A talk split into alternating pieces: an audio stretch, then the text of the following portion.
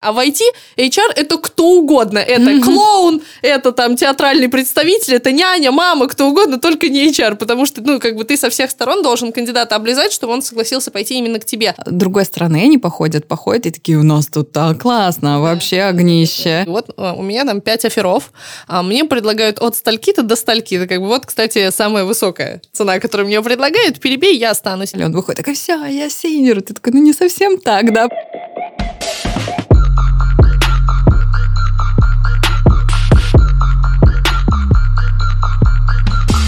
Привет! Это подкаст «Релиз в пятницу» от команды Time Web Cloud про технологии и работу в IT. А, меня зовут Люба, и сегодня мы с Кирой и Ирой будем обсуждать такую болезненную тему, как хантинг сеньоров. Представьтесь, пожалуйста, и расскажите, чем вы занимаетесь. Меня зовут Кира, я э, руковожу HR-отделом э, в компании TimeWeb и в наших многочисленных продуктах, соответственно. И, в общем-то, периодически моя команда, да и я сама занимаемся э, наймом всяческих технических и нетехнических специалистов. Так что вот сегодня, наверное, мы про это и расскажем вам. Мы — это я, Николай II. Вот. Всем привет, меня зовут Ира, я лид талент менеджер как раз руководитель группы рекрутмента в направлении маркетинг и креатив в компании Playrix. А, мы геймдев-компания, поэтому у нас огромный вообще штат рекрутеров, больше 40 человек, и я, собственно, представляю один из кластеров. Мы тоже подбираем очень сильных, классных специалистов, поэтому есть чем поделиться, есть о чем поплакать.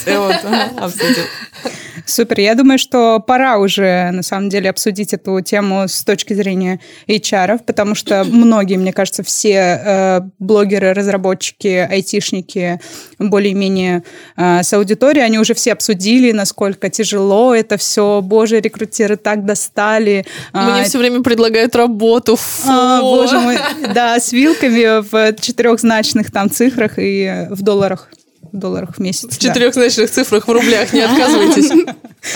Если это в час, то я согласна. Давайте начнем с базы. А, расскажите вообще мне, как человеку, который не очень разбирается вообще в процессах найма, а, как вообще происходит э, поиск специалистов? Слушайте, как нанимают, откуда? Э, это такая история достаточно сложная, потому что зависит от того, кого вы нанимаете, как быстро вам этого человека нужно нанять. Наверное, все знают про самые известные джоб-борды. Это Headhunter, какой-нибудь, собственно, дальше за ним идет LinkedIn, а, дальше есть соцсети, дальше как бы есть всяческие специфические именно платформы подбора, которые недавно стали появляться и вошли, скажем так, в моду, то есть э, не буду наверное, на правах рекламы их рекламировать. вот, но а, в основной своей массе это, конечно, джоб-борды какие-то и соцсети. А, то есть джоб-борды работают а, через а, схему ты постишь вакансию, на тебя откликаются, либо, соответственно, ты находишь резюме и присылаешь им свою вакансию. Как правило, работает именно так, потому что те специалисты, которые э, тебе подойдут, и, как правило, это высокоуровневые, высококлассные ребята, они э, ни на что не откликаются, они э, опубликуют резюме и потом такие, о, не знаю, не хочу.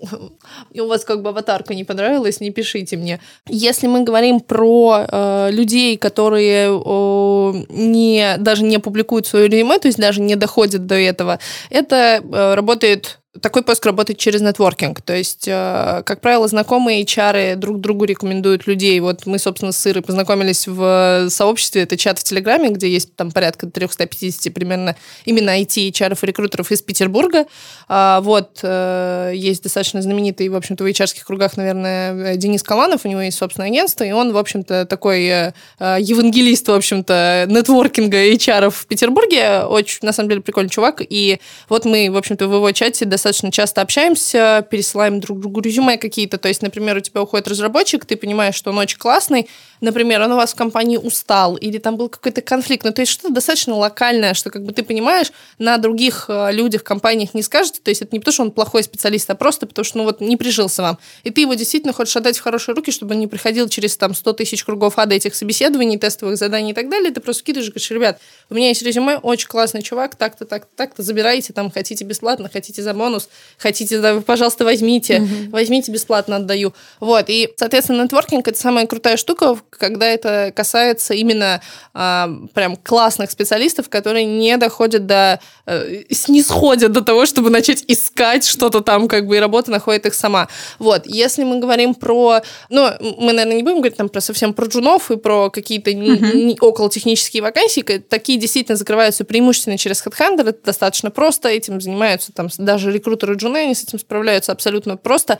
Вот, мы как бы говорим именно про высококлассных специалистов. Это, как правило, действительно LinkedIn, это нетворкинг. Вот э, мы с Ирой тут как раз сейчас обсуждали про соцсети. Наверное, как бы если у тебя очень э, часто получается закрывать через там какие-нибудь фейсбуки или угу не я, знаю, там, да, я бы сказала, может, что у нас действительно момент такой э, в геймдеве, да, в принципе, э, площадки, которые раньше были не предусмотрены, да, по сути, для поиска, также как там ArtStation, Behance и так далее, где ребята, художники в первую очередь выкладывали свои примеры работ очень классных, они сейчас про просто, ну, рекрутеры перепрофилировали, мне кажется, под себя, если художник действительно, ну, собирается что-то смотреть, он просто обновляет портфолио, ему больше вообще ничего не надо делать, ему сразу пишут, и, ну, периодически, естественно, рекрутеры, и мы в том числе используем эти ресурс, так же как GitHub для разработчиков, да, и, соответственно, чем высокоуровневый специалист, тем быстрее к нему приходят рекрутеры. То есть, по сути, у него нет проблем с поиском, даже если он не смотрит, да, у него периодически есть входящие, он там раз в полгода смотрит, М, что там мне наприсылали, почитает, да, и, ну, и самым прикольным отвечает.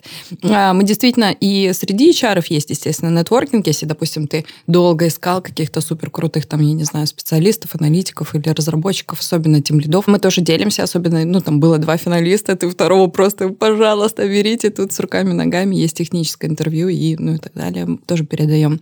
А, но мы прямо активно используем именно ресурсы такие, потому что, ну, PlayRix, в принципе, очень большой, да, у нас 4000 человек, у нас там есть большой список дружественных компаний, через, ну, у которых мы не можем переманивать сотрудников.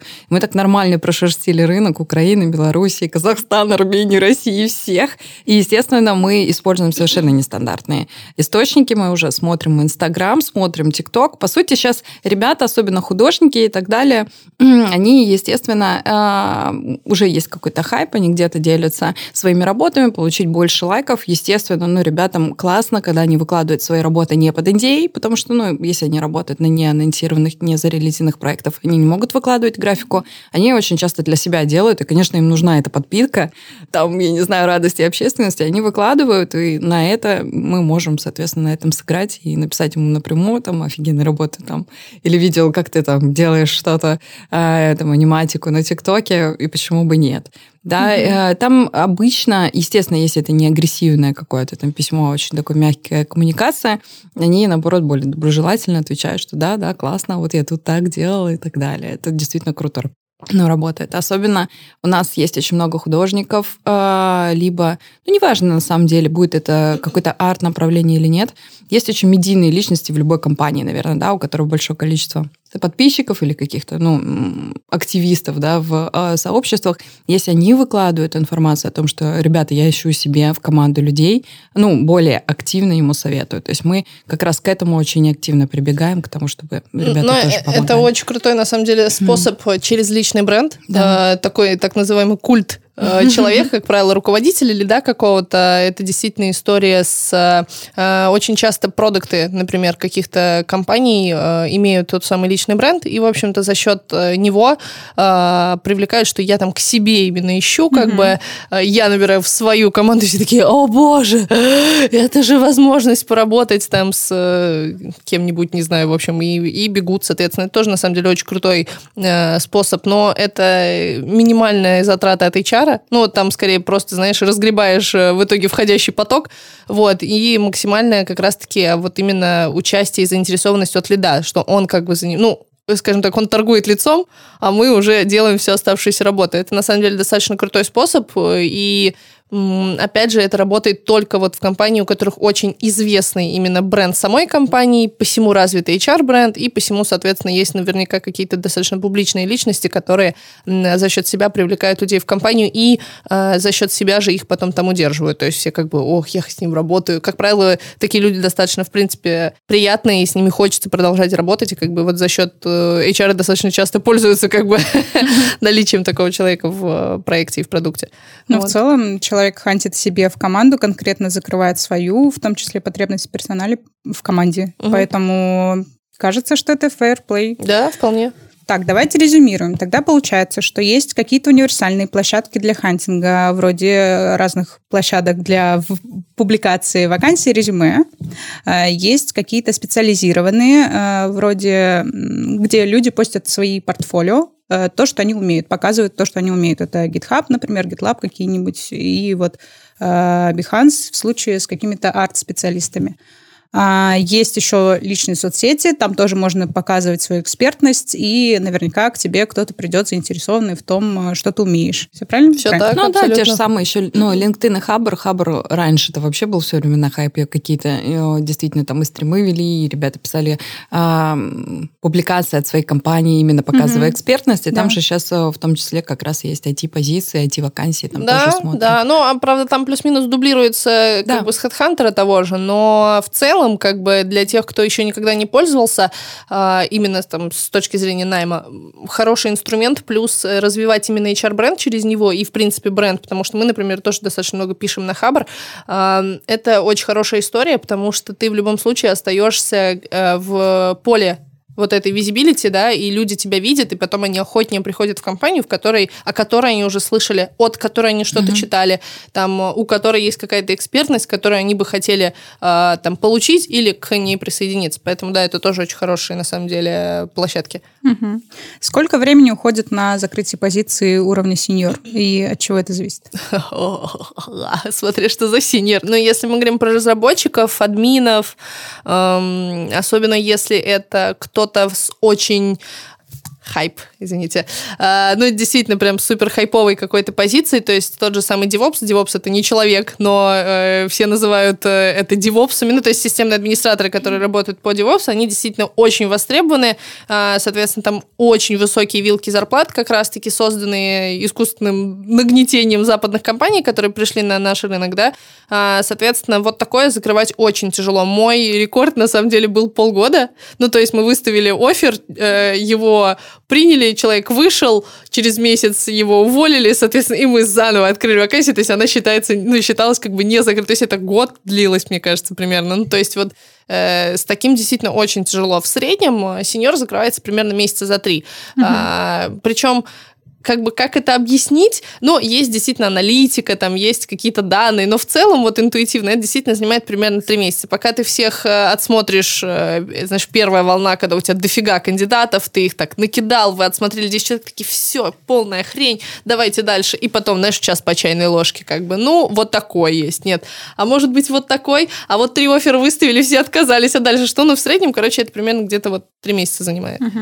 Ну, у нас около того, да, плюс э, в геймдеве часто ребята, особенно высокоуровневые, они э, на какой-то стадии проекта, многие говорят, все, мы готовы переходить после релиза и так далее, даже при учете mm-hmm. уже договоренности и джоп-оффера, поэтому тоже продлевается момент э, выхода. Но, конечно, рынок сейчас нормально перегрет, то есть если раньше контур-оффер ну да, был, но не было такого ну, масштаба отказа от офферов, и ты начинаешь такие торги, а мы это, а у нас еще это. А вот они сделали такой контр-оффер, давай перебьем, потому что он там просто звезда, и мы тоже уже ищем 4 месяца, а этот прям вот тот, кто нам нужен. Ну mm-hmm. вот, от этого тоже очень сильно удлиняется. То есть контр-офер это когда э, человек... Приш... Да. Его компания, ага. ему говорят, не-не-не, не уходи, на тебе денежку накинем, сколько там дали эти. Угу. А мы такие, а у нас задача еще интереснее, тоже денежку такую же. Они такие, о, ну давай-ка переходи на эту позицию, муж. И вот начинается вот это вот. Уже хочется просто продюсеров, чтобы созвонились, знаешь, такие, и решили, что там надо делать. Ну и вот мы с Ирой как раз э, обсуждали э, тот момент, что действительно сейчас э, участилась история, когда люди э, ходят по рынку, э, собирают афера и приносят своему руковод... э, работодателю, руководителю, говорят, смотри, вот э, у меня там 5 аферов, а мне предлагают от стальки-то до стальки. Как бы вот, кстати, самая высокая цена, которую мне предлагают, перебей, я останусь. И э, очень часто, собственно, работодатель не желает терять человека, который уже погружен в проект, э, завязан на нем, э, на нем там завязана команда, условно, у него есть понимание продукта и так далее, он не желая его терять, ему действительно проще просто дать денег и там еще на полгода, допустим, закрыть этот вопрос. А, честно ли это по отношению к остальным работодателям, которые на этого человека рассчитывают, на рекрутеров, условно, которые потратили свое время, естественно, нет. Но кого это волнует?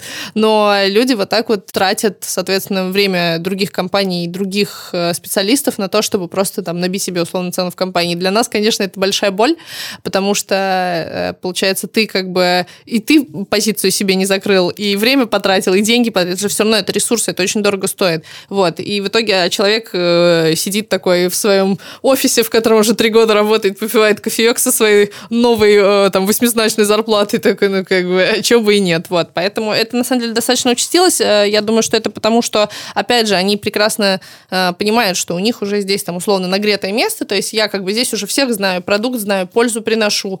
Э, зачем мне сейчас все менять? Э, тем более мы знаем, что большинство технических специалистов интроверты, как правило. Ну, это, конечно, стереотип, но там, я не знаю, процентов на 70, наверное, он оказывается, как правило, правдой. Они не хотят проходить через все эти муки выбора работы, там, снова подписания документов, вот этой большой неизвестной касательно там честности другой компании, в которую ты переходишь, людей, которых ты там встретишь и так далее. Поэтому им просто проще как бы принести, немножко пошантажировать своего работодателя и получить, э, соответственно, те самые заветные деньги, которые тебе до этого, например, бы не дали. Потому что, опять же, э, если компания склонна так делать, он просто придет и скажет, слушай, я вот там такой-то вклад внес, э, хочу вот столько-то, потому что вот так-то. И, как правило, если он действительно этот вклад вносит, и работодатель это понимает, он ему и так поднимет деньги. Вот, вот это пойти собрать эфира, принести, это такой немножко... Но это шантажистский, на мой взгляд, подход, и делать так э, это такой last resort, скажем так, потому что, как правило, работодатели э, своим сотрудникам, которых не ценят и чей вклад видят, они и так идут навстречу.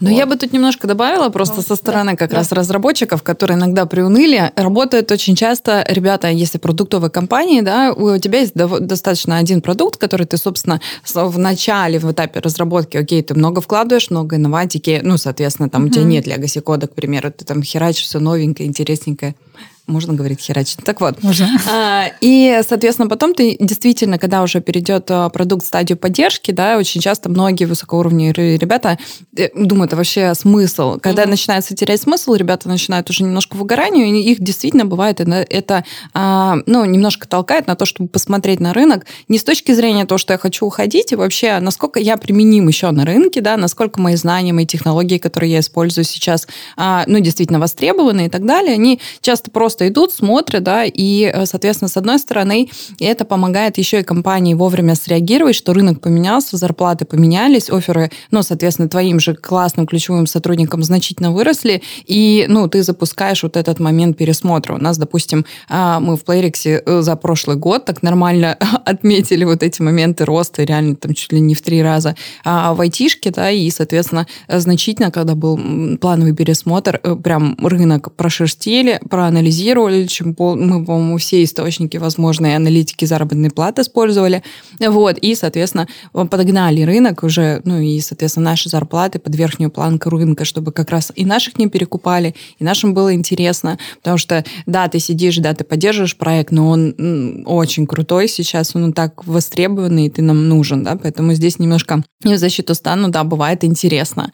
И опять же, бывают моменты, а, другой стороны они походят, походят, и такие, у нас тут так классно, да, вообще да, огнище. Э, вот, это тоже хорошо. То есть э, здесь самое главное, как выстроена система вообще внутри компании, насколько менеджеры, ну, вот эту вот развивающую комфортную атмосферу делают внутри команды, когда он там сам приходит и говорит, слушайте, мне сейчас там, я не знаю, написал мейл, блин, прикольно так написал, смотрите, HR, возьмите на заметку, мне так понравилось, я отвечу. И то есть они первые идут, говорят, о, классно, мне тут такое там а, было собеседование, конечно, ну, бедные те HR, но классно, когда они делятся. То есть они наоборот приходят и говорят, да, мне там приходят, да, вот такие зарплаты предлагают, и вот такие там обязанности и так далее. То есть они наоборот честно идут в компанию и говорят, да, действительно классно. Мне бы, конечно, неплохо про перформе, да, что я могу сделать для того, чтобы у меня поменялась зарплата, и вы вместе дружно это все делаете. А, это реально классно. Когда, твои разработчики так делают, это офигенно. Да, действительно, да, как бы, да.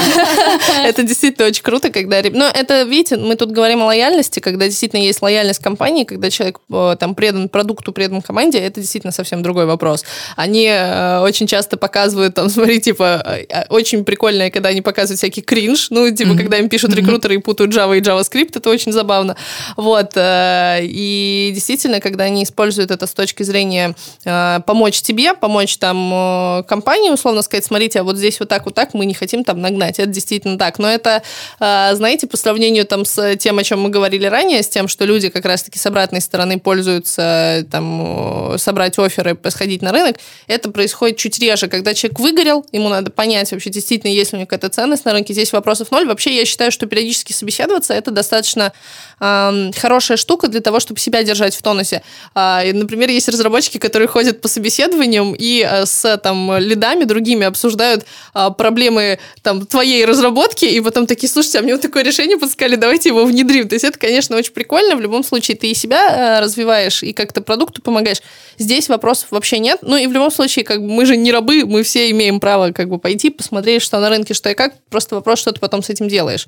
Вот, если ты действительно лоялен продукту, и ты готов э, оставаться в компании, и ты это делаешь с точки зрения, как ребят, э, мне здесь очень нравится, все классно, вот на рынке вот так, давайте мы не будем отставать от рынка. Это офигенная позиция, все классно. А когда это происходит с точки зрения, как бы, ребята, вообще-то на рынке лучше, чем у нас, я, как бы, может, уйду, если вы не будете мне в ногах ползать. Вот это, как бы, уже, конечно, не нравится как тем, кто должен ползать в ногах.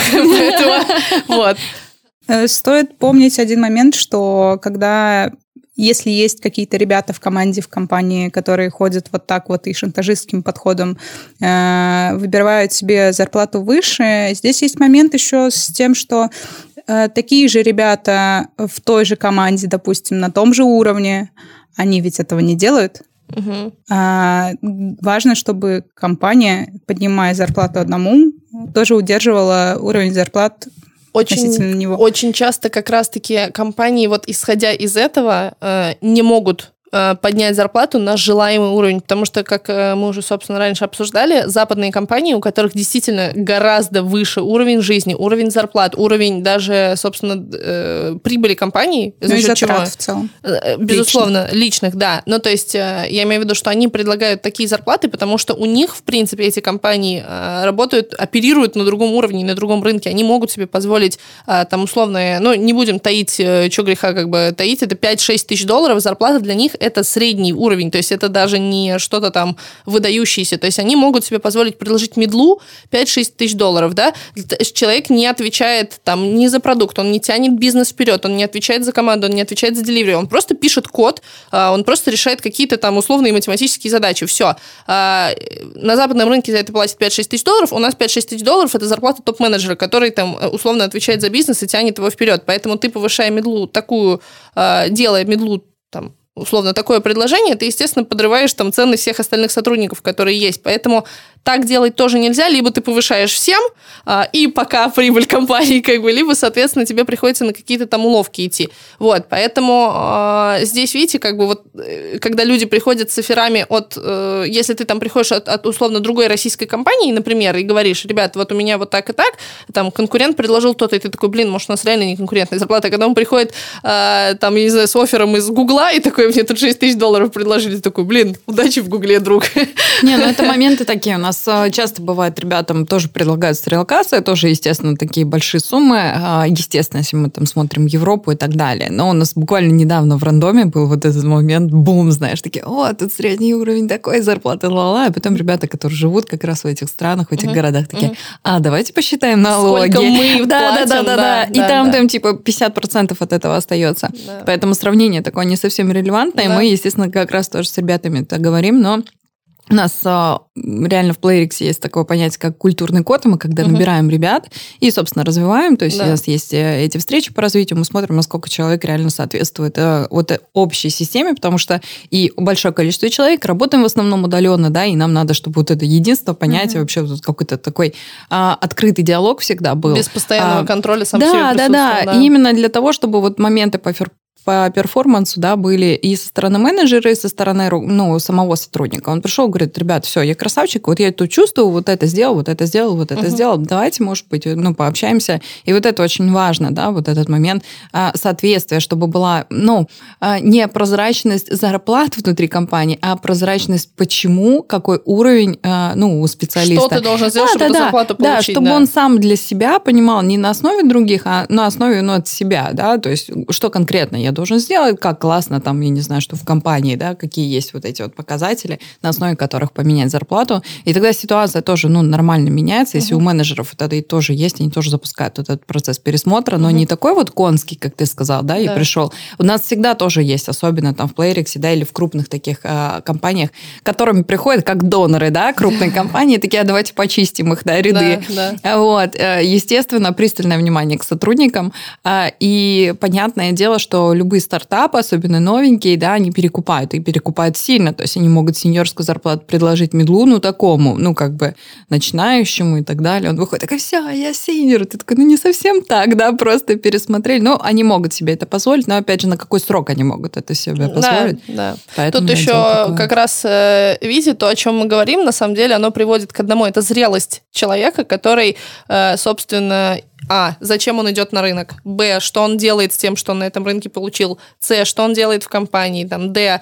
А, соответственно, что вообще он делает для компании? То есть это зрелость сотрудника. Если он зрелый, он, соответственно, понимает, что если ты уходишь в стартап на большие деньги, как правило, а, есть э, высокий шанс, что это просто тебе выстрелит в самому в ногу, да, если, соответственно, ты это делаешь там с другой какой-то точки зрения, ну, тут уже тебе виднее, либо ты действительно выгорел, понимаешь, что там бизнесу ты пользу принести не можешь, и бизнес не может принести пользу тебе, действительно есть смысл сменить работу. То есть тут вот зависит очень сильно от зрелости, и поэтому, когда, конечно, медлам перебивают э, зарплаты медловские сеньорскими, они такие, я сеньор, мы на выходе получаем, вот это самая большая проблема, мы на выходе получаем неквалифицированных э, сеньоров, которые просят сеньорские зарплаты, не обладая Сеньор же чем отметила вспоминая наш легендарный подкаст про грейды, чем отличается э, сеньор от мила, это своим подходом. То есть человек э, решает задачи, он ответственен, он инициативен, он берет задачу, и пока он ее не решит, он ее не бросит. Вот чем отличается сеньор от медла. Если медлу дать сразу сеньорскую зарплату, назвать его сеньором, но не научить вот этому подходу,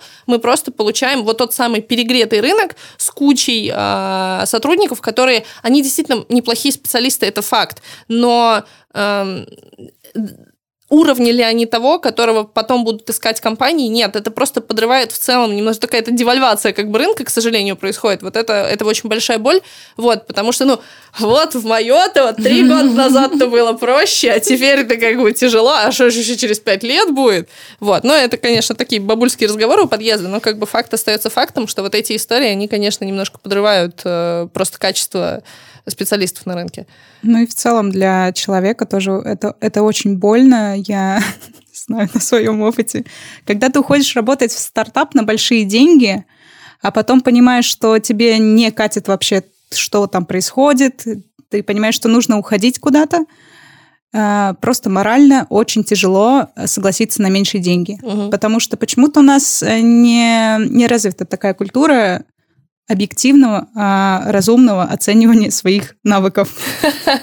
Ну, э, я думаю, что это, опять же, связано с тем, что вот мы там сравниваем все время с Европой и там с Западом, вообще Россию, но у нас действительно не очень высокий уровень жизни с точки зрения, если мы говорим, мы вообще в IT как бы в шоколаде все катаемся, как, э, знаете, говорят, что да вы там в своей IT зажрались. Ну, может быть, действительно это и так, может быть, нет. Я как бы склонна скорее не согласиться, но в любом случае у нас как бы э, в целом по стране достаточно низкий уровень жизни. Люди, когда видят возможность заработать больше, э, они за нее берутся, не понимая, что, опять же, в долгосрочной перспективе это просто не окупится, тебе потом тяжелее будет. А, ну, тут одна простая истина, я для себя ее уяснила достаточно давно. Если принимаю, предлагают несоразмерно большие зарплаты, что-то в компании не так. Ну, типа, по-любому что-то в компании не так. Если Э, компания предлагает среднюю по рынку зарплату, это потому что ей есть чем еще привлечь. Это нормальные процессы, это интересный продукт, это хорошая команда, это какие-то бенефиты. А, в любом случае развитая корпоративная культура, собственно, то, о чем говорит Ира, это безумно важно, потому что ты не будешь работать в компании, где тебя нахрен с утра посылают, понимаешь? Ты придешь в компанию, где тебе тепло, уютно, тебя любят, о тебе заботятся, тебя там печеньками кормят, да? И при этом ты будешь получать среднюю зарплату, потому что ты понимаешь, что ты делаешь хороший продукт, который важен для пользователя, ты решаешь его задачу, ты приносишь пользу. Если тебе предлагают миллион миллиардов, задумайся, за что тебе это предлагают, что там не так. Я не призываю ни в коем случае там работать за копейки э, во славу Родине, естественно. Вот, мы все-таки как бы все адекватные люди понимаем, да, зачем мы и что мы делаем, и мы все как бы хотим хорошо жить, но надо понимать, что если тебе предлагают несоразмерно большие деньги тому, что ты получал до этого, и что, в принципе, предлагают по рынку, там всегда есть какой-то подвох, опять же, ну вот на моем опыте обычно так и получается. Не знаю, может быть, это как бы...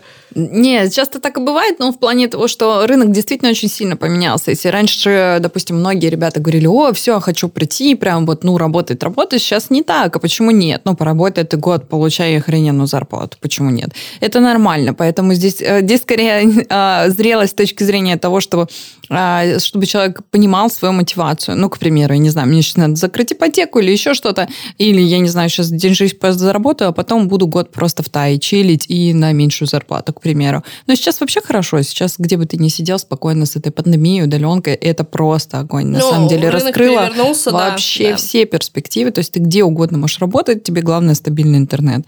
Вообще спасибо оптоволокну. Так вот, мне кажется, что хорошо, и это нормально. То есть действительно, особенно особенно вот эти моменты, почему, допустим, сложно высокоуровневых вообще ребят найти, потому что их и ценная, а сама собственная компания, да, а, очень сильно уже и ценит, и любит, и, соответственно, а, проплачивает, да, вот эти вот моменты. Все, чтобы он не думал о семье, о детях, да, там, чтобы и ДМС, ну, чтобы и базовые какие-то потребности действительно были закрыты. Сейчас да? вообще, мы в этом смысле, мы, мне кажется, вообще расширили у нас э, такой портфель вообще, и там и психологи, и ДМС и на тебя, и на детей, и спорт, и все на свете. И йога йога и все, йога, что вообще захочешь вообще в этой жизни. Все. Господи, питание для веганов, сыроедов и так далее, что хочешь. Это действительно. И э, они э, сами уже действительно более зрелые. То есть они уже сами понимают, а что они хотят. Да? То есть и э, когда они выходят на рынок, я не знаю, открывают вот этот open to work да, на LinkedIn и слетают за предложение, он сразу говорит, да, что я смотрю от такой суммы с таким соцпакетом, если у вас его нет, плюс к зарплате, чтобы я все это себе обеспечил. То есть они уже знают, что им нужно как раз-таки по пирамиде, да, масло, все себе закрыли себе спокойно и смотрят дальше. И это нормально. Да, и компании тоже к этому должны быть готовы. То есть это э, сейчас рынок кандидатов. Если раньше было не так, то сейчас именно так. Причем кандидаты, они настолько а, с диджитализацией стали молодыми. А, ну, у нас сейчас э, был художницу нашли, она просто офигенно рисует. Просто все такие, вау, класс, укрепит. Она такая, мне 16 лет. Мы такие, черт. И она такая, я просто в универе. Мы такие, да, ты такая, знаешь, даешь ей таска. Она такая, подождите, я не могу, я на паре. И мы такие, черт. Ну, прикольно. То есть, понятно, где-то ты можешь ее там на разовые работает, я не знаю, на аутсорс привлечь. Но это классно. То есть мне интересно смотреть, э, ну, за тем, что ребята уже вообще там со школы, с универа прекрасно знают направление, в которое они пойдут. И у них уже такой опыт более, пускай рваный, ну, к примеру, здесь он получил опыт, новый стек, здесь он поработал на зарплату, такой, все. Вот. Ну и, соответственно, чуть-чуть, чуть-чуть им надо поиграться, им надо посмотреть, им надо набрать этот опыт, чтобы потом уже, ну, они сами себя ценили и действительно, ну, приносили пользу. В этом смысле я понимаю о, разработчиков, которые и компанию любят, и зарплата хорошая, и все хорошо, но не понимают, что, допустим, стек устаревает и не готовы, допустим, э, ну, по каким-то причинам в команде менять эти моменты, почему они переходят с места на место. Это абсолютно логично, понятно, но понятное дело, что и нам тоже сложно на аналогичный стек, к примеру, нанимать. Playrix почему сложно, к примеру, а, брать именно разработчиков? Потому что мы геймдев, и очень часто геймдев для э, там, геймдизайнеров, для художников, для аниматоров это как хобби. Они с детства мечтали, не знаю, делать игры, они играют в игры, для них это просто жизнь. Они приходят, и у них просто такая, более такая, ну, не знаю, процессная, да, хобби у него на работе, то у разработчиков больше опыта, не очень часто на именно на продукт, они немножечко другие, и нам сложнее их мотивировать, потому что вот этот самый, ну, один из пунктов важной галочки, да, у него нет. Может, он и не любит играть и вообще никогда не играл. Да, стак ему интересен, но вот нет вот этой вот идеи общей, да, вот, ну, не знаю, какое-то приложение, вот ему будет интересно пользоваться. За, на Озон зашел Wildberries. Прикольно, я делаю это предложение, приложение, я его вижу, всем понятно, да. Ну, Геймдев вообще рынок в России такой достаточно э, тяжелый, э, потому что как раз-таки вот люди, которые горят играми, э, причем, опять же, смотря какие игры разрабатывать. Смотря какие да. игры, да-да-да. Вот. Все-таки AAA и мобилки это вообще огромная разница просто, небо и земля. Да, да, конечно, поэтому э, туда, в принципе, тяжеловато найти э, людей, которые именно, ну, то есть тебе нужен разработчик, он классный, он такой, я не пойду работать в геймдев. Там бывают достаточно... Ну, ты, ты же знаешь, какая история, там, не знаю, э, сроки э, горят, как бы делай, что хочешь, например, но, но выкати. Но это мы, опять же, наверное, скорее как бы говорим про те, которые чисто на монетизацию работают, нежели там про продукт, да, но люди прекрасно понимают, как бы, что им будет тяжело в такой атмосфере работать, они действительно лучше пойдут в какую-то большую компанию типа Авито или Озона, где они будут на чили, на расслабоне кодить там э, три часа в день, как бы, и, в принципе, горе не знать, да, но э, есть те прям сумасшедшие гики, действительно, это очень крутые ребята, которые будут сидеть ночами, там, кранчить, э, потому что нужно выкатить игру, а, и потому что там есть у этой игры реальные фанаты, которые mm-hmm. ее ждут, э, собственно, я там не знаю, они, э, они себя видят как Хидео Кадзима и прям и пишут, это же действительно очень круто, но таких достаточно немного, я имею в виду именно там, когда тебе, знаешь, совпадение, что человек умеет то, что тебе нужно, и хочет это делать, вот, здесь, как бы, конечно, достаточно тяжело бывает, поэтому, и вообще, на самом деле, так во всем, когда у тебя классный продукт, ты такой, блин, ну мы же вот делаем, ну мы же вот, вот мы же, это же хороший продукт, мы же вот этому пользователю помогаем вот этим, а ты можешь нам помочь, помочь вот ему вот с этим. Вот он такой, да, да, ну я не хочу. И ты такой, да come on, блин. Так, на самом деле, во всем, не только в геймдеве, у нас та же самая, ну, как бы мы сталкиваемся с той же самой проблемой, поэтому, э, ребята, приходите работать на продукты, которые зовут вас работать, пожалуйста. Да, приходите к нам делать облако, чтобы появилось облако. Лучшее облако, чтобы люди могли хранить свои, хранить свои продукты. Приходите э, к нам работать. И заплакала. Последний, знаешь, последний рубеж привлечения кандидатов. в «Звездных войнах» так, ну, краткое содержание все вакансии открытые поплыли такие. Мы сейчас ищем, и просто строка сейчас. Кстати, надо попробовать. Надо попробовать. Надо попробовать. И Playrix. И Playrix. Ну, как это, фичеринг, знаешь? Без проблем. Да, понял. А есть вообще у меня такой э, забавный вопрос. Зачем вообще собесить сеньора? Э, условно, понятно, что у него есть стек, там, нужный вам, у него есть экспертиза, он пишет, что там я сделал вот это, вот это, вот это, я сам своими руками поднял вот этот продукт, и казалось бы, в компетенциях, в уровне компетенции нет никаких сомнений, казалось бы. А зачем вообще его собесить? Как это происходит? Ты ну, все равно технический скилл будто бы не особо сможешь оценить за, там, за час. Ну, смотри, ты говоришь, э, понятно, что он умеет. А кому понятно? Ну, то есть, э, во-первых, э, я считаю, что самые продуктивные собеседования — это смежные, то есть где HR сидит вместе с разработкой. Потому uh-huh. что если вы рассусоливаете вот это сначала я 30 минут оценю твои софт-скиллы, в которых, э, как бы, ну, сеньор или кто угодно будет ага. вот так отвечать на вопросы, ты как бы, естественно, ничего не оценишь. Когда он общается с разработчиками, которые между тем, ну, то есть нужно понять, а, подход, б, а, насколько он действительно будет совместим с командой, то есть здесь угу. еще такой же момент происходит, и c, ты его оцениваешь в этот момент на соответствие корпоративной культуре, то есть вот он разговаривает, что он говорит, как он говорит, э, как он, вот они ему говорят, ты задачу решишь, ты, например, ее будешь решать как? Я упарюсь в код э, и буду жертвой сроками там релиза, нам, например, надо в пятницу выкатываться, кровь из носа, но я буду сидеть там до следующего вторника. В релиз в пятницу. Это, это такая пасхалочка к нашему, да, к нашему подкасту.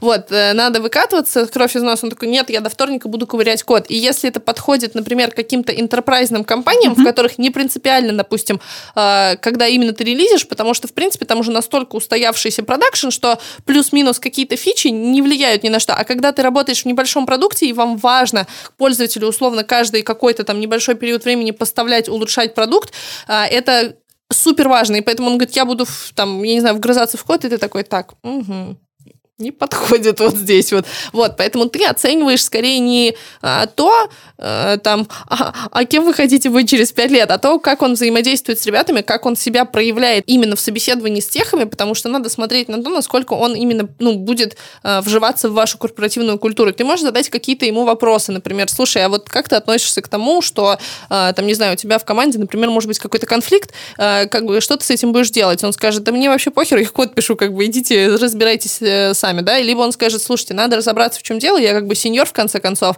например, или там тимлит, я несу какую-то ответственность, давайте там вместе решим. То есть здесь еще вот uh-huh. это важно. А, насколько ты хочешь атмосферу в команде поддерживать, какую ты хочешь ее построить, и какая у вас, в принципе, культура в компании. Поэтому ты, как HR, твоя обязанность понять, действительно, вот этот culture fit, есть он, нет его, а, и, и все. То есть тебе больше ничего в нем оценивать не нужно, потому что все остальное за тебя сделают тех лиды. Спасибо, что вы есть. вот. Но это моменты действительно такие. Мы тоже всегда и hard soft skill, естественно, э, оцениваем. Одно дело, когда он может, там, я не знаю, репозиторий свой показать, а другое дело нет.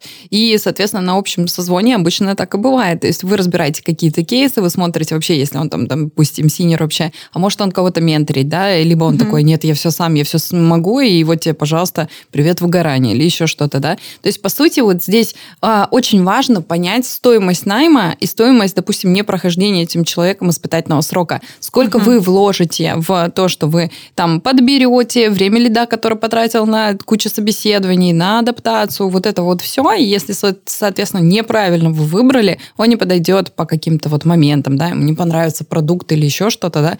Оно, ну, это максимально время, вложенное в будущее. Да? Именно поэтому здесь, естественно, нужно такой ну, детальный э, проводить осмотр разработчика, да, художника, неважно кого, именно на соответствие э. Да? И э, ну, очень часто э, компании, я думаю, многие э, страдали от того вначале, что ну уж так себя расписывали, да, и когда человек приходит и говорит, в смысле, блин, я совсем по-другому это себе представлял, да, и, допустим, мы очень, э, ну, в Playrix столкнулись с тем, что мы прямо очень сильно меняли тестовые задания, чтобы они максимально открывали рабочие задачи, которыми ты будешь в процессе угу. заниматься.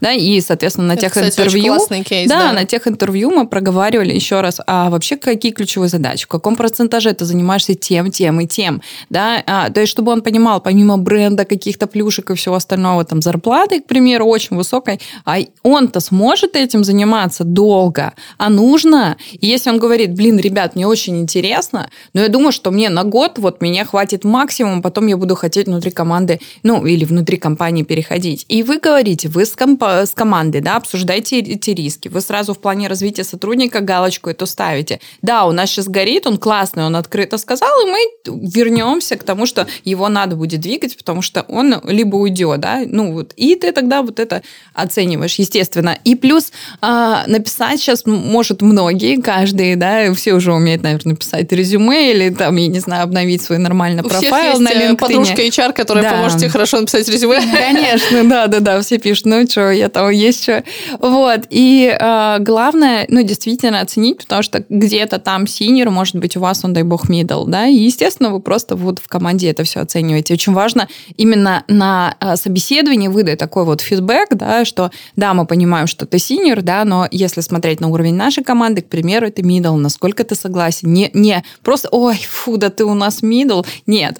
А давай обсудим, у нас вот так, вот такие компетенции. Такой, ой, ну все понятно. Чтобы для него это было нормально, комфортно, адекватно. Понимать по... свой уровень да, в компании и принимать да, его. Да, да, без какого-то вот, ну, э, когда они там мерятся. Нет, нет, все аккуратно, хорошо, красиво. Вот этот вот важный момент. Поэтому э, у нас э, даже тем лиды и так далее, у нас есть какие-то такие обучающие моменты, которые, когда они выходят на собеседование, если не было этого опыта, они изначально его получают, как бы, потом только выходят на собеседование с кандидатами для оценки тех скиллов, а, ну, для того, чтобы действительно правильно это сделать, грамотно и, ну, очень понятно. Потому что это реально вклад в будущее. То есть, по сути, неправильный найм – это ад. Это да. деньги сумасшедшие, во-первых, потраченные Время. на найм, во-вторых, это, э, по сути, деньги, которые компания могла бы заработать, если ага, бы да. все сделано было правильно, но так как все сделано неправильно, компания эти деньги потеряла. То есть, вообще сотрудник начинает приносить пользу примерно через полгода, то есть он полностью погружается в продукт, он там э, адаптируется, интегрируется, конца, адаптируется да. с командой, то есть он начинает приносить максимальную пользу в среднем через полгода. И, соответственно, нужно понимать, как бы вот эти... Э, очень многие люди, э, которые занимаются наймом специалистов, то есть нанимающие менеджеры, скажем так, они говорят, да давайте наймем, если что, и мы его уволим. А сколько денег мы за это потратим? Подождите, как бы. Вот это вот, к сожалению, никто не считает. Это, на самом деле, очень большая боль всех HR, когда вот это вот, во-первых, а можно всех посмотреть, во-вторых, а, как бы, а давайте, если что, его уволим. Вот так делать, конечно, нельзя. Мы, наоборот, вот как раз-таки за то, что если мы берем человека, мы его берем на долгосрочную перспективу. Самое главное, я понимаю, что за часовое собеседование, конечно, тяжело понять э, настолько вот э, совместимость, но э, на, у нас на самом деле достаточно хорошая пока статистика по поводу того, что вот мы берем людей, ну, как да. бы если ты чувствуешь человека, ты его как бы берешь и все, он у тебя остается, он у тебя работает, потому mm-hmm. что вы как бы вот сошлись где-то, и это уже такое немножко э, интуитивная история, как бы вот, то есть команда, Culture ну вы видите, culture да, fit, так и есть. Это, это действительно он, ну то есть команда вот как бы лид условно с человеком, э, которого вы собеседуете, подошли друг к другу, ты такой, вроде притирка произошла, ну давайте попробуем. И то есть, конечно, всегда брать человека на работу это риск, потому что ты никогда не знаешь э, о подводных камнях. Может быть, он действительно не такой там прекрасный, каким он тебе кажется, а может быть, и вообще человек там вырастет в компании и когда-нибудь ее возглавит, и ты такой, блин, это мой был, это я его взял. Это на самом деле всегда такая игра 50 на 50, но вот, вот основная задача HR понять, действительно ли человек, то есть оценить риски, понять э, профит, который ты получишь, и в итоге где-то посередине такой, ну, вот это наш, давайте брать. И еще, чтобы он принял офер, это вообще как бы такая неизвестная, на которую ты практически не влияешь, ты можешь сколько угодно продавать компанию, и это тоже большая боль, потому что, ну, понятно, что соискатель тебе ничем не обязан. Ну, как бы ты потратил на него свои силы, это твоя проблема, потому что мы действительно 100% сейчас мы войти на рынке соискателя. И, в принципе, а, в какой-то момент ты уже настолько к этому привыкаешь, что когда из каких-то других отраслей HR такие, ой, да он вообще такой, я такая, ты, ты что такое говоришь? Ты как можешь можешь такое сказать? Ты чего? Как бы на, у нас даже не принято там, не знаю, плохо говорить о кандидатах или что-то. То есть, как бы, но когда ты э, встаешь на сторону бизнеса с точки зрения там развития именно э, всего, всей компании, ты начинаешь считать косты, ты понимаешь, что сколько стоит. Ну, то есть, это уже другая точка зрения, и как бы э, очень часто HR вообще как бы ни во что не ставят. Там HR, э, у нас Notion такой интересный в России, как бы HR либо тупая, либо враг народа. То есть, поэтому, ну, то есть, действительно, потому что э, у, у порога низкий, как бы у вакансий, у работы низкий порог вхождения, туда часто идут люди, которых набирают массовостью. Там, нам нужен подбор, мы возьмем 100 рекрутеров, обучим, дай бог, трех из них, остальные там сами по себе поедут. И это люди как раз, которые не отвечают Java от JavaScript, потом к ним вот такое отношение, а потом те там оставшиеся 3-4, которых чему-то научили, они растут, становятся там руководителями, и все, и в итоге вот э, ты балансируешь как-то на вот этой грани, чтобы и тех не обидеть, и тем помочь, и, и, и в итоге приходишь в подкаст и жалуешься об этом. Никто нас не слышит, нас никто не понимает. Вот. Так что вот так вот. Мы вообще-то вообще, наверное, про другое спрашивал, да? Ничего страшного. А, вырежем. Вырежем, да. А мы уже не записываем минут как 20. 20 да. Ну ты говори, говори, ты поплачь еще, да, вот салфеточку тебе дать. А, один из самых хайповых вопросов э, в Твиттере – это кто должен называть вилку первым на собеседовании? Соискатель или рекрутер? Кто первым должен выкладывать карты? Я обычно, ну, в смысле, я спрашиваю... Я еще не время, меня может не спрашивать. Не, я всегда говорю так, какие у вас вообще пожелания? Ну, то есть э, мы, потому что э, если, например, зарплаты открытые, всегда есть какая-то вилка у этих открытых uh-huh. зарплат. Например, там Медловская, пусть будет там 150-180, все равно есть какая-то что-то среднее. А, и если зарплаты открытые, к ним привязаны какие-то требования, правильно? Ну, то uh-huh. есть там за 150 ты должен иметь это, за 180 ты должен иметь вот это. И он говорит, я хочу 180. Мы такие, окей, но как бы по скиллам ты больше подходишь сюда, давай на что-то среднее договоримся, как бы, то есть вот так. Если э, человек говорит, ну, я там, например, рассматриваю, вот, не знаю, условно, 200, я такая, окей, и тут я понимаю, мы ему действительно можем что-то предложить, или как бы он, ну, потому что мы на эту вакансию, например, я не знаю, это просто условно, например, СММщик. Мы СММщику 200 тысяч предложить не можем, потому что у нас просто нет такого, э, не знаю, там, условно, потока работы даже на 200 тысяч, он такой, я хочу 200 тысяч, я такая, я благодарю тебя за твое время, друг желаю тебе удачи в поиске работы. Вот. Ну, то есть, как бы желательно, чтобы кандидат сказал, потому что компания, а, если она хочет нанять человека, она всегда способна подстроиться. Ну, потолок есть у всех, но лучше, чтобы ты спросил, чтобы, потому что, ну, как бы не всегда комфортно. Ты пришел собеседоваться и такой, так это что у вас по деньгам там? вот, лучше ты задаешь тон, ты спрашиваешь, и как бы в зависимости от того, что он э, тебя называет, ты уже способен оценить, что-то понять. В любом случае, э, практически во всех компаниях, во всех вакансиях они пишут вилку, угу. Ну, то есть человек уже примерно понимает, куда он вот идет. именно, что проблема-то заключается в том, что на каких-то более сеньорских вакансиях постоянно нет никакой вилки. Ну, При см- этом она см- понятно, что ну, она есть. Смотри, в чем дело. Тут не, я бы не сказала, что она есть, потому что усреднить всех ребят невозможно, к примеру. А тут момент такой, он приходит, да, соответственно, ну, к примеру, почему должны быть какие-то у него тоже зарплатные ожидания в голове. Сейчас говорим, что он никому их не озвучил, к примеру, у него есть в голове.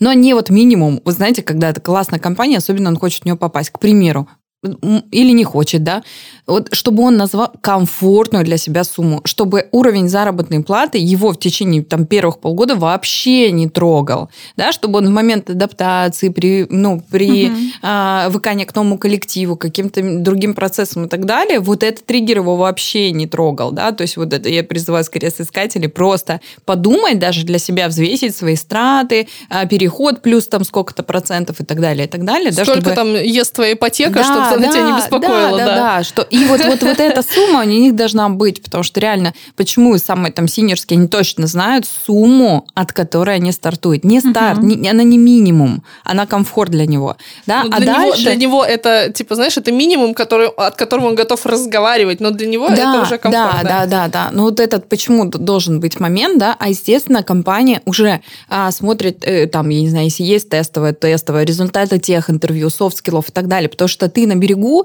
а, ну, сразу не можешь эту вилку озвучить, да, может быть, он так впечатлит, и в процессе общения вы поймете, что у него раскроются какие-то скиллы, о которых не было указано в резюме или еще что-то, да, и вы его на другую вообще позицию перформите, или, допустим, у него большая, большие зарплатные ожидания, и ты реально в, в процессе общения понимаешь, что у него есть еще вот эти дополнительные скиллы, и вы можете вообще какую-то новую позицию для него предложить, да, то есть именно э, для этого, то есть это хорошо сыграет, да, но при этом действительно лучше с кем-то проконсультироваться, с рынка, с HR и так далее, чтобы не продешевить эту сумму, да, ну, нормальную для себя, потому что, может быть, он работает где-то, ему устраивает все, все хорошо, он мало получает по рынку. Ну, не надо, он придет в компанию, да, и поймет, что, о, блин, о, специалисты моего уровня в два раза больше получают, какого хрена. Но это я не про синеров говорю, да, то есть, ну, это реже случай. Нет, синеры, как правило, синеры-синеры, а не синеры, которые раньше были мидлами, Ну да, а потом да, резко да. стали получать синерскую, а синеры-синеры, они всегда, то есть это же, мы же говорим про вопрос зрелости, зрелый человек всегда знает, что ему нужно, что он ищет, что он хочет, поэтому он тебе сам придет,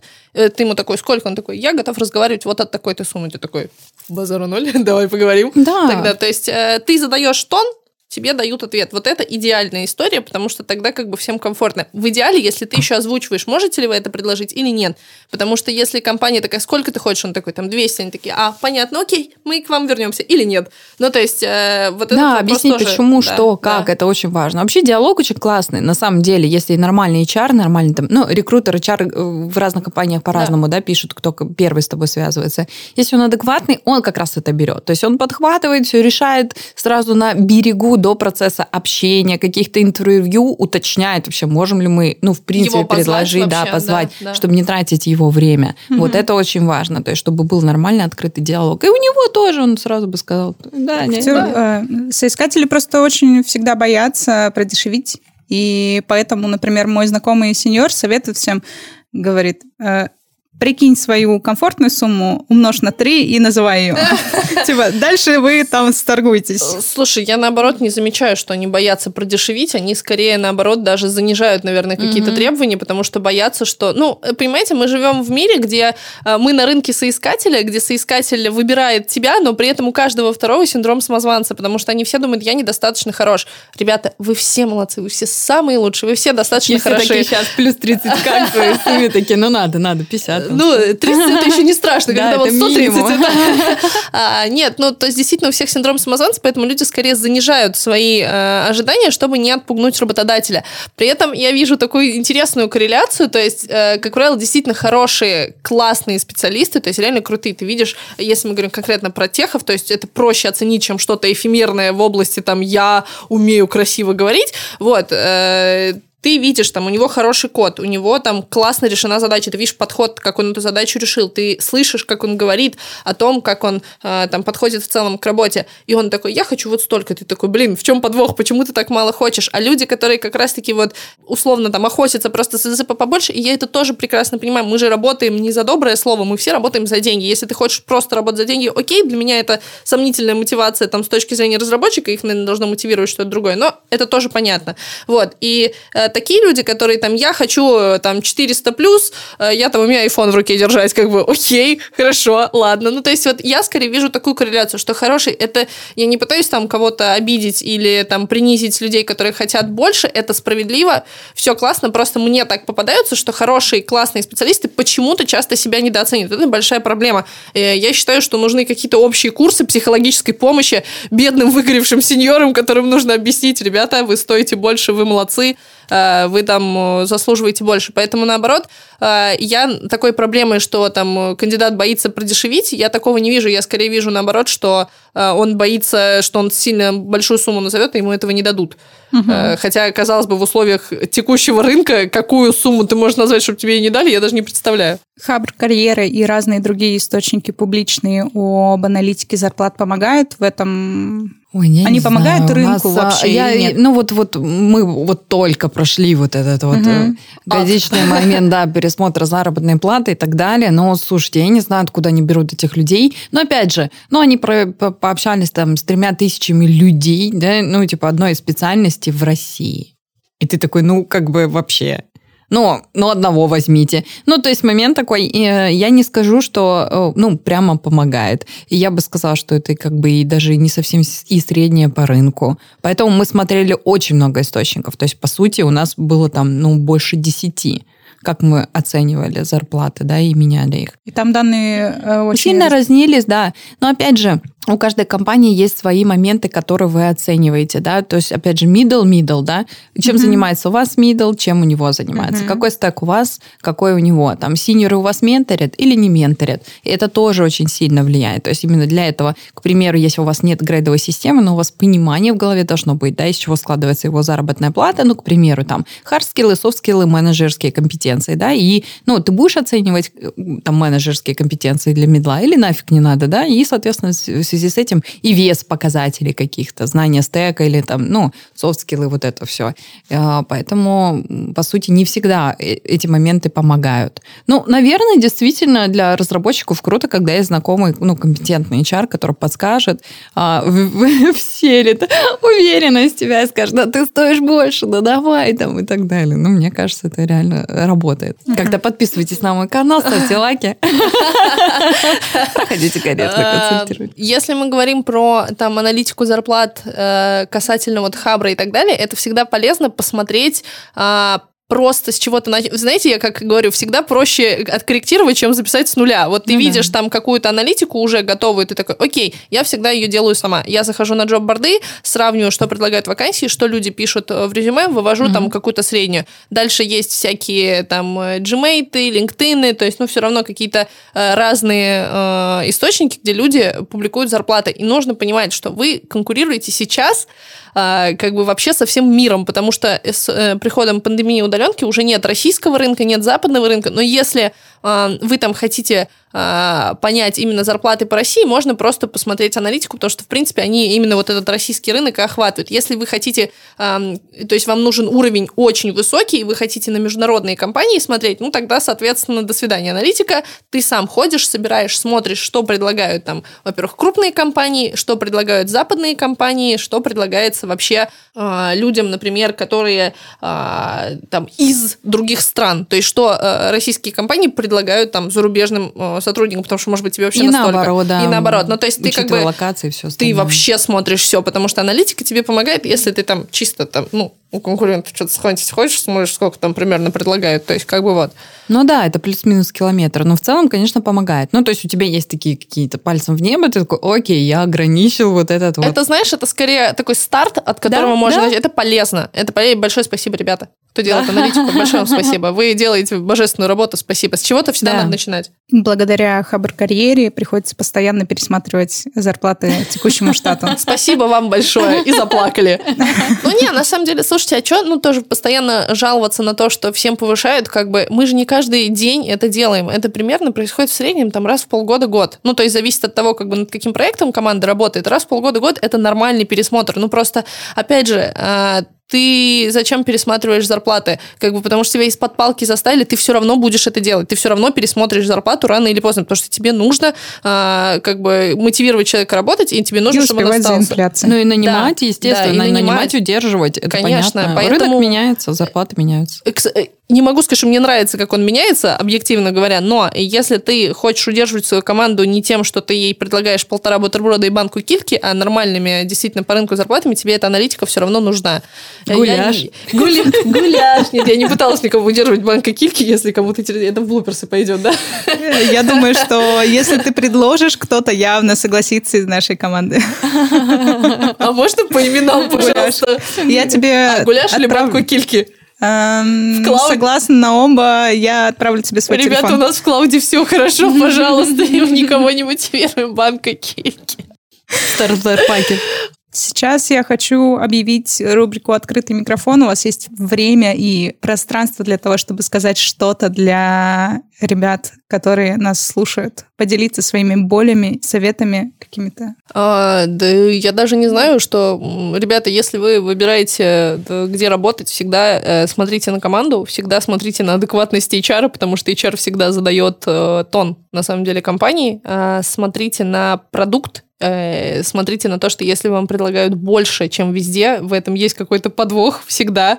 А, вот, э, соответственно, всегда спрашивайте о том, э, хороший, на самом деле, вопрос по поводу рабочих задач. Я, кстати, хочу сказать, что самые лучшие тестовые задания – это как раз-таки те, которые там на основе боевых задач делаются, чтобы понять, человек сможет их или не сможет. Вот, поэтому просите какие-то боевые задачи э, посмотреть.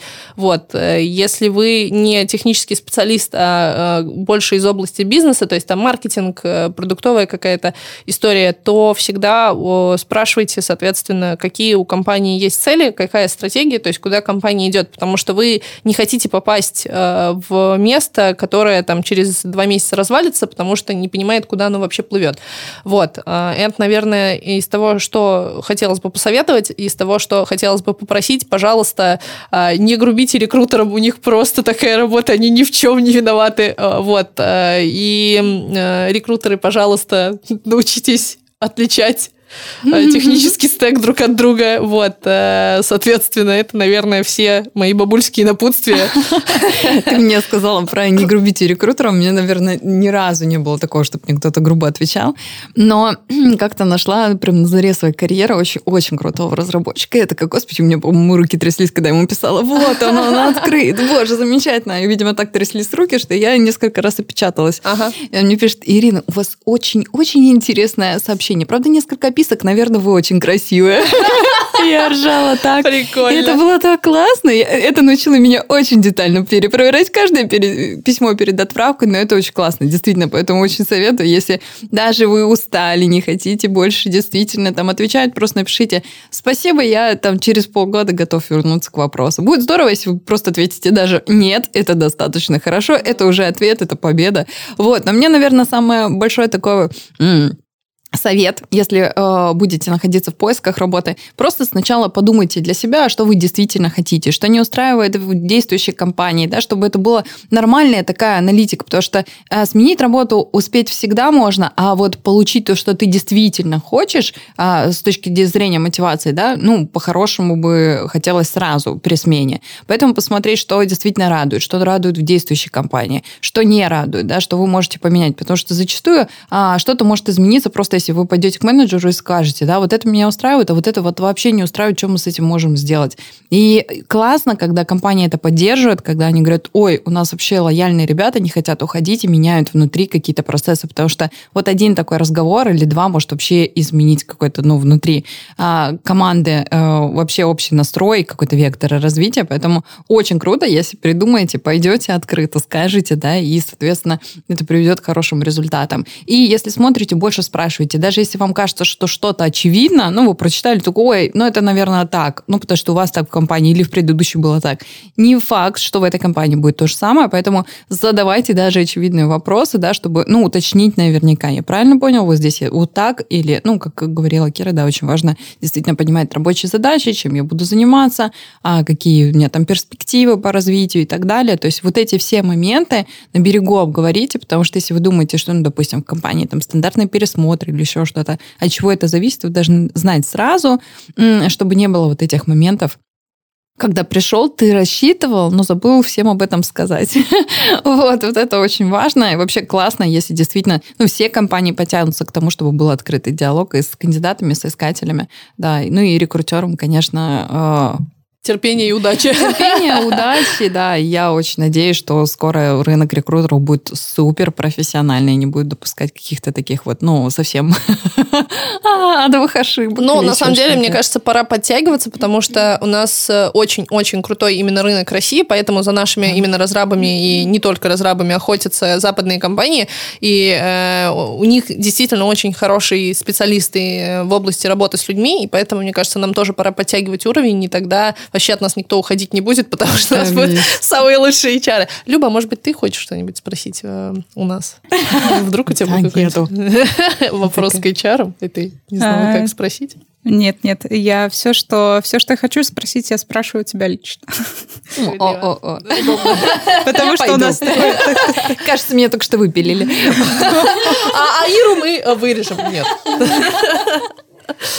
Хорошо, классно. Как уже сказала Кира, э, HR — это как представитель такой компании, поэтому если вам понравился наш подкаст и то, о чем мы говорили сегодня, прочекайте сейчас ссылки в описании. Мы оставим ссылки на вакансии в TimeWeb да. и ссылки на вакансии в Playrix. Приходите к нам работать, мы ищем классных коллег. А, да. И, и Playrix от... ищет классных коллег. Приходите ко всем к нам работать. А Напишите Кире, мы все обсудим. Да, все так, все так. Спасибо большое. Всем спасибо. Было классно, весело. Спасибо, Люба. Пока. Пока.